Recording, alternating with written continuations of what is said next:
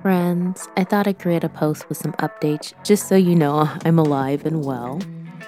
I do want to reiterate there's really no spot for me to engage in the comments. I can only leave one comment per story, so if you're wondering why I don't really reply back to you, that is why. And that is why I'm creating this audio post.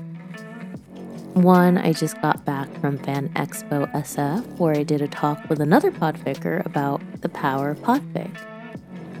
If you want to listen to the live recording where we stream directly from the event, it is on my Twitter, so I'll leave a link below. You can learn more about podfic and how to get started yourself.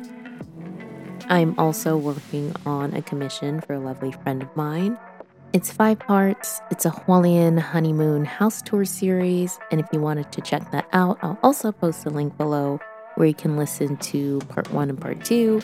And part three will be coming out very shortly. The cool thing about this series and this commission is that the author agreed to voice Hua Cheng, so you'll hear two voices instead of one.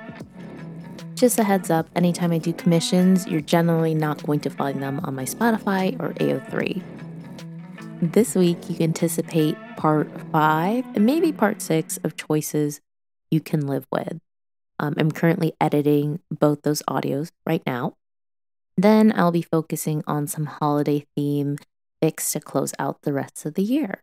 So, just a heads up, give me some time. I know you guys get a little angsty if you don't hear from me but I'm most active on Tumblr or Twitter, um, Blue Sky. But um, Spotify really isn't the place for me to engage in the comments.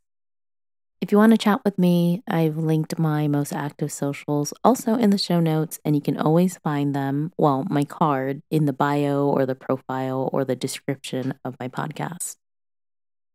Thanks for your patience, and I look forward to pushing out a new story very soon.